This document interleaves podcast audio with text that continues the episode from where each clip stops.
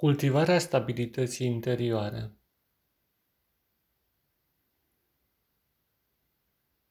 Un lucru deosebit de important pe cărarea vieții este cel de a avea stabilitate. Te poți gândi la imaginea unei clădiri care se înalță, se meți către cer dar pentru aceasta trebuie să aibă o temelie puternică. Sau la un copac înalt, drept și puternic, cu secțiune groasă, care trebuie să aibă niște rădăcini adânci.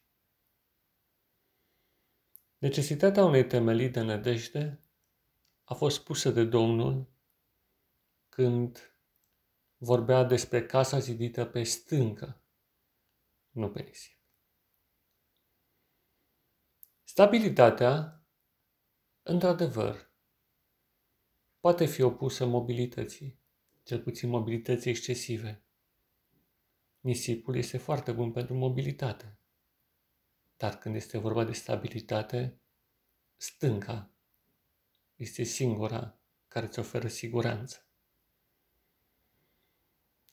Și există un timp în viața fiecărui om, când odată îți dai seama că în loc de a alerga încoace și încolo pe suprafața acestei lumi, este mai bine să te oprești pe o stâncă și să-ți trimiți niște rădăcini puternice care să te prindă în adânc de aceasta.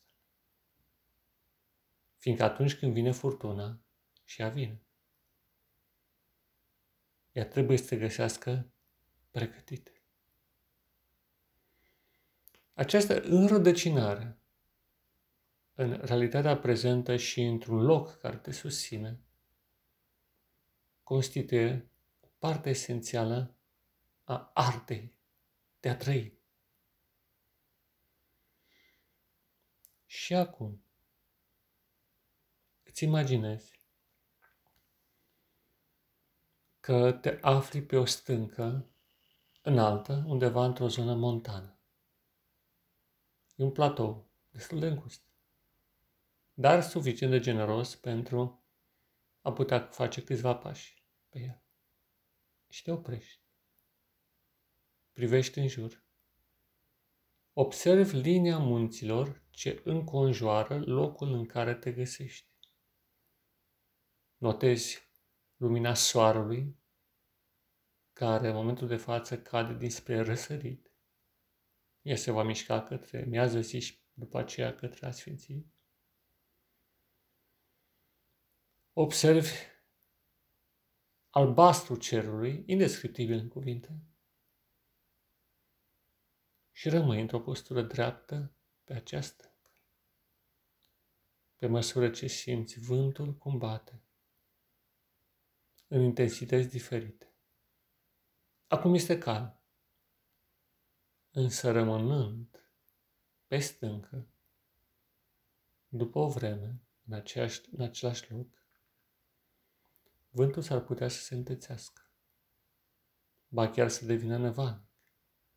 Și este posibil, dacă stai mai mult, să se adună norii de ploaie și chiar să plouă și tu simți toate aceste forțe ale naturii cum se mișcă în ritmul solar, fiindcă soarele își schimbă poziția treptat. Observ modificările din lumea exterioară. Acum poate plouă.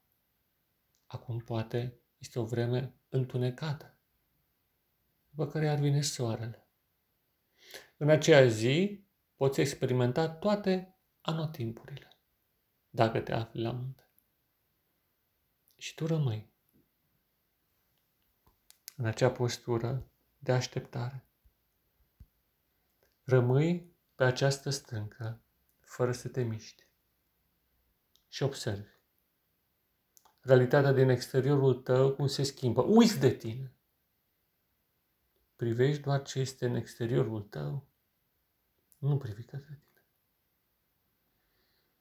Și privind undeva dincolo de limita bolții cerești, după o vreme de rămânere în această așteptare, în care îți imaginezi că prinzi rădăcini adânci în acel loc, vei observa cum natura se schimbă și deodată vei trece dincolo de anotimpuri, dincolo de această mișcare încoace și încolo a unor curenți de aer sau chiar a unor curenți de ceață, care fiecare îți indică o altă direcție. Și tu rămâi vertical până când, cu o vreme, vei simți lumea dintr-o altă perspectivă. Și vei observa substratul frumos, nobil și luminos al lumii, dincolo de aparenta modificare a caracterului ei, favorabil sau nefavorabil, timp frumos sau timp urât, până când vei ajunge să simți o prezență ce întrece percepția. În acele momente, sensul, sensul tău și sensul lumii vor apărea tot mai clar înaintea uimită a minții tale, înaintea uimirii minții tale. Și este posibil ca în acele clipe să observi că există un creator care a zămislit toată această lume minunată în care te găsești. Și într-un dialog profund, de la suflet la suflet, vei căpăta acea stabilitate care se sprijină nu numai pe pământ, ci se agalță de bolta cerului în altul ei și ridicându-ți brațele vei înțelege că secretul tăriei interioare stă în faptul că trebuie să ai o ancoră puternică pe pământ, dar mâinile să fie prinse puternic de cer. Mâinile credinței, speranței, încrederii și bucuriei. Și astfel, pe măsură ce trupul tău se ancorează cu, cu tărie în această lume, mintea ta trebuie să se prindă puternic și să se ancoreze la rândul ei în ceea ce se află dincolo de bolta cerească. Să se ancoreze de ceea ce este sus, în cer, de Dumnezeu.